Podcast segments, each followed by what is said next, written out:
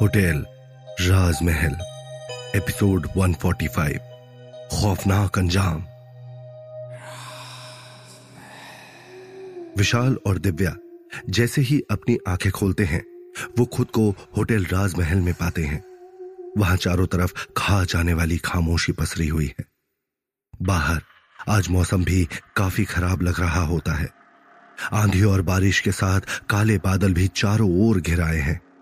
ऐसा लग रहा है जैसे आज कुछ ना कुछ बेहद बुरा होने वाला है। जैसे कि कोई अनहोनी होने वाली हो, जिसका असर एक नहीं, कई सारी जिंदगियों से होकर गुजरने वाला है।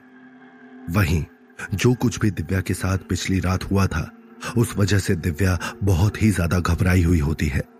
होटल राजमहल के रिसेप्शन डेस्क पर आकर सबसे पहले विशाल दिव्या को आराम से रिसेप्शन के पास पड़े सोफे पर लिटाकर कहता है, दिव्या, तुम्हारी तबीयत अभी कुछ ठीक नहीं है। तुम यहाँ आराम करो। वहीं, जैसे ही दिव्या की आँख लग जाती है, विशाल गुस्से से तमतमाते हुए सीधा मल्लिका के कमरे की तरफ़ बढ़ जाता है। विशाल अपने तेज कदमों से चलते हुए मल्लिका के कमरे तक पहुँच गया। लेकिन इस बार विशाल ने एक भी मिनट की देरी नहीं की। और बिना मल्लिका के कमरे का दरवाज़ा खटखटाए सीधा मल्लिका के कमरे में दंदनाते हुए घुस गया। विशाल को इस तरह अपने कमरे में घुसा हुआ देखकर मल्लिका गुस्से से बोली, ये क्या बदतमीजी है विशाल? ऐसा क्या हो गया जो तुमने मेरे कमरे का दरवाज़ा तक नॉक करना ज़रूरी नहीं समझा? Don't you remember who the hell I am Mallika की बातें सुनकर विशाल गुस्से से बोला, तुम मेरे साथ ये खेल क्यों खेल रही हो मल्लिका? आखिर मैंने तुम्हारा क्या बिगाड़ा है? तुम मुझसे नहीं लड़ पाई। तो मेरी दिव्या को अपना शिकार बना लिया तुमने। विशाल की बातें सुनकर मल्लिका की आँखें गुस्से में लाल होने लगती है और वो अपनी तेज आवाज़ में बोली, अपनी हद में रहो विशाल। तुम मेरे लिए काम करते हो और मैं मालकिन हूँ तुम्हारी। भूलो मत इस बात को। मैं तुमसे अब डरने वाला नहीं हूँ, मल्लिका शिखावत। तुम्हें जो करना है कर लो। तुम मुझे किसी के भी नाम से नहीं डरा सकती हो। विशाल ने भी मल्लिका की आँखों में आँखें डालकर कहा। विशाल की इन बातों को सुनकर मल्लिका देखते ही देखते अपने असली अवतार में आ जाती है। अचानक से मल्लिका के कमरे का माहौल बदलने लगता है। खिड़कियाँ और दरवाजे अपने आप खुलने और बंद होने लगते हैं। वहीं एक साथ कई सारी अजीब सी भटकती आत्माओं की चीखें पूरे राजमहल में गूंजने लगती हैं। और एक साथ कई सारी धुंधली परछाइयाँ भी कमरे में दिखाई देने लगती हैं, जिनकी शक्ल तो नहीं दिख रही है, लेकिन उनके वजूद को इस वक्त हर गिज झुटलाया नहीं जा सकता। वहीं मल्लिका की सूरत इस कदर बदलने लगती है कि अगर विशाल की जगह कोई और होता तो शायद उसकी रूह तक सिहर उठती। नुकीले, पहने धारदार नाखून, अजीब सा कालापन लिए डरावना चेहरा चेहरे पर से जगह जगह से मांस के लोथड़े लटक रहे हैं, जो फर्श पर गिरकर कीड़ों की तरह बिजबिजा रहे हैं, और उनसे रिश्ता खून फर्श पर बिखर कर लकीरों की शक्ल अख्तियार करने लगता है। चेहरे का जो हिस्सा जलना बाकी रह गया था, वो नज़र आता है तो बस नसों का उलझा जाल, शरीर पर जगह जगह से खून के धब्बे और छींटे साफ़ साफ़ नज़र आ रहे होते हैं। एक जोरदार चीख के साथ मल्लिका बहुत ज़ोर से दहाड़ती है। इस जोरदार चीख के साथ खिड़की और कमरे में मौजूद आईने के कांच तक एक झटके में टूटकर बिखरने लग जाते हैं और कांच की किरचें पूरे कमरे में फैलने लगती हैं। विशाल जल्दी से अपने हाथ से अपने चेहरे को ढक लेता है। नहीं तो कई सारे कांच के टुकड़े उसके चेहरे की धज्जियाँ तक उड़ा सकते हैं। विशाल जैसे तैसे अपने चेहरे को तो बचा लेता है। लेकिन कई सारे कांच के छोटे छोटे टुकड़े उसके हाथ और शरीर के कई जगहों पर गड़ जाते हैं, जिससे उसके शरीर के कई हिस्सों से खून बहने लगता है और वहीं विशाल की हल्की सी चीख निकल जाती है। वहीं उसके सामने खड़ी अपने डरावने चेहरे को लिए मल्लिका का शरीर फर्श से कुछ फीट ऊपर की ओर उठने लग जाता है। विशाल मल्लिका के इस असली अवतार को देखकर भी बिना डरे उसके सामने खड़ा रहता है। विशाल के इरादे पक्के हैं और वो इस वक्त कुछ भी कर गुजरने को तैयार है, क्योंकि उसे जानना है कि आखिर मल्लिका दिव्या के साथ ऐसा क्यों कर रही है। तभी हवा में लटक रही मल्लिका ज़ोर से हंसने लगती है। मानो विशाल का मज़ाक उड़ा रही हो। और मल्लिका की हँसी की गूंज पूरे होटल राजमहल के कोने कोने तक फैल जाती है। मल्लिका की हँसी के साथ ही जैसे पूरा होटल राजमहल भी हंसने लगता है। लेकिन अगले ही पल मल्लिका की हँसी थम जाती है और उसकी हँसी के थमने के साथ ही होटल राजमहल दोबारा से एक बार वीरान हो जाता है। सारी हँसी की गूंज और चीखें अकस्मात ही रुक जाती हैं। और वहीं मल्लिका अपनी आँखों में आग सी ज्वलंत चिंगारी लेकर घूरते हुए विशाल को देखती है और कहती है, तुम्हें मुझसे डर नहीं लगता, है ना? अभी अभी यही कहा ना विशाल तुमने। लेकिन कोई है जिसे मुझसे डरना चाहिए? मेरे नाम को सुनकर उसकी रूह तक काँप जानी चाहिए। इस मल्लिका की खूबसूरती जितनी आती है, उतनी ही दहशत और दरिंदगी भरी है मल्लिका के इस असली रूप में। लेकिन विशाल, अब भी मल्लिका को एक टक उसकी आँखों में घूर कर देखता जा रहा है। जैसे उसे मल्लिका की धमकियों की जरा भी कोई परवाह नहीं है। वो बस यहाँ अपने सारे सवालों का जवाब जान लेने आया है। विशाल मल्लिका के खौफ को नजरअंदाज करते हुए कहता है, मल्लिका, मेरी बात कान खोलकर सुनो। मैं यहाँ इस वक्त होटल राजमहल में काम करने वाले रिसेप्शनिस्ट की हैसियत से नहीं, बल्कि एक प्रेमी के हैसियत से आया हूँ, जिसकी प्रेमिका को तुमने मारने की कोशिश की। दिव्या के साथ जो कुछ भी हो रहा है, उसे जानने के लिए आया हूँ। और उन सवालों के जवाब जाने बिना मैं यहाँ इस कमरे से नहीं जाऊँगा। आखिर तुम दिव्या के साथ ऐसा क्यों कर रही हो? और एक बात सुन लो मेरी। मैं तुम्हारा कोई नौकर नहीं हूँ।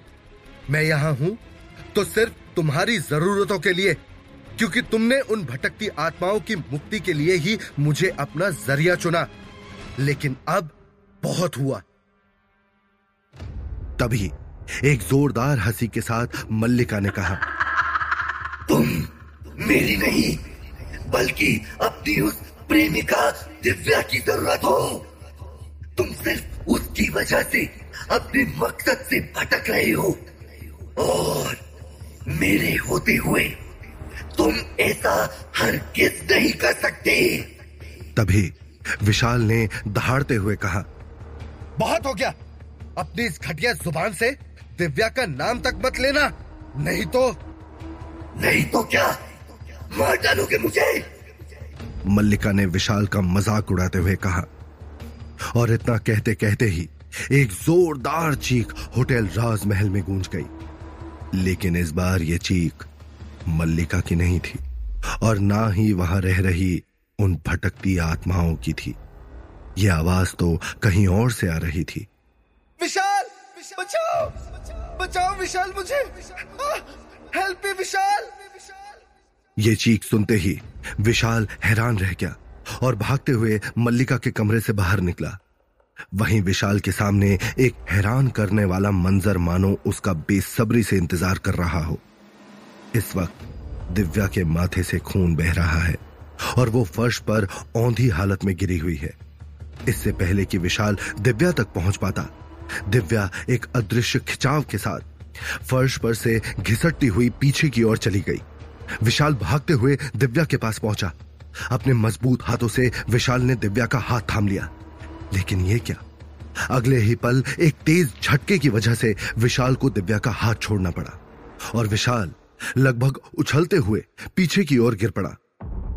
और दिव्या अपने आप फर्श से हवा में कुछ फीट ऊपर उठने लगी। विशाल दोबारा से संभलकर दिव्या के हाथ को थामने की कोशिश करने लगा। लेकिन विशाल इस वक्त ये महसूस कर पा रहा है कि कई सारी अदृश्य शक्तियाँ उसे रोकने की बेसाख्ता कोशिश कर रही हैं। ये अदृश्य शक्तियाँ चाहे जो भी थी, उसकी क्षमता का पैमाना इस बात से लगाया जा सकता है कि विशाल अपनी पूरी ताकत लगाने के बावजूद कुछ भी नहीं कर पा रहा और वो ना चाहते हुए भी लाचार बना हुआ है। वो अपने आप को उन ताकतों से छुड़ाने की जद्दोजहद में लगा हुआ है। इस वक्त विशाल ने अपने एक हाथ से दिव्या को थाम रखा है और दिव्या हवा में लटक रही है। वहीं उसके माथे से लगातार खून बहता जा रहा है और वो बार बार चीखती चिल्लाती जा रही है। वि, विशाल! प्लीज़ प्लीज़ बचा लो मुझे Vishal please please. Save me Vishal! Please ये आखिरी शब्द जैसे दिव्या के गर्दन की गहनतम गहराई से निकला और कुछ लम्हों के लिए वहाँ होटल राजमहल का माहौल दोबारा से खामोशी में डूब गया।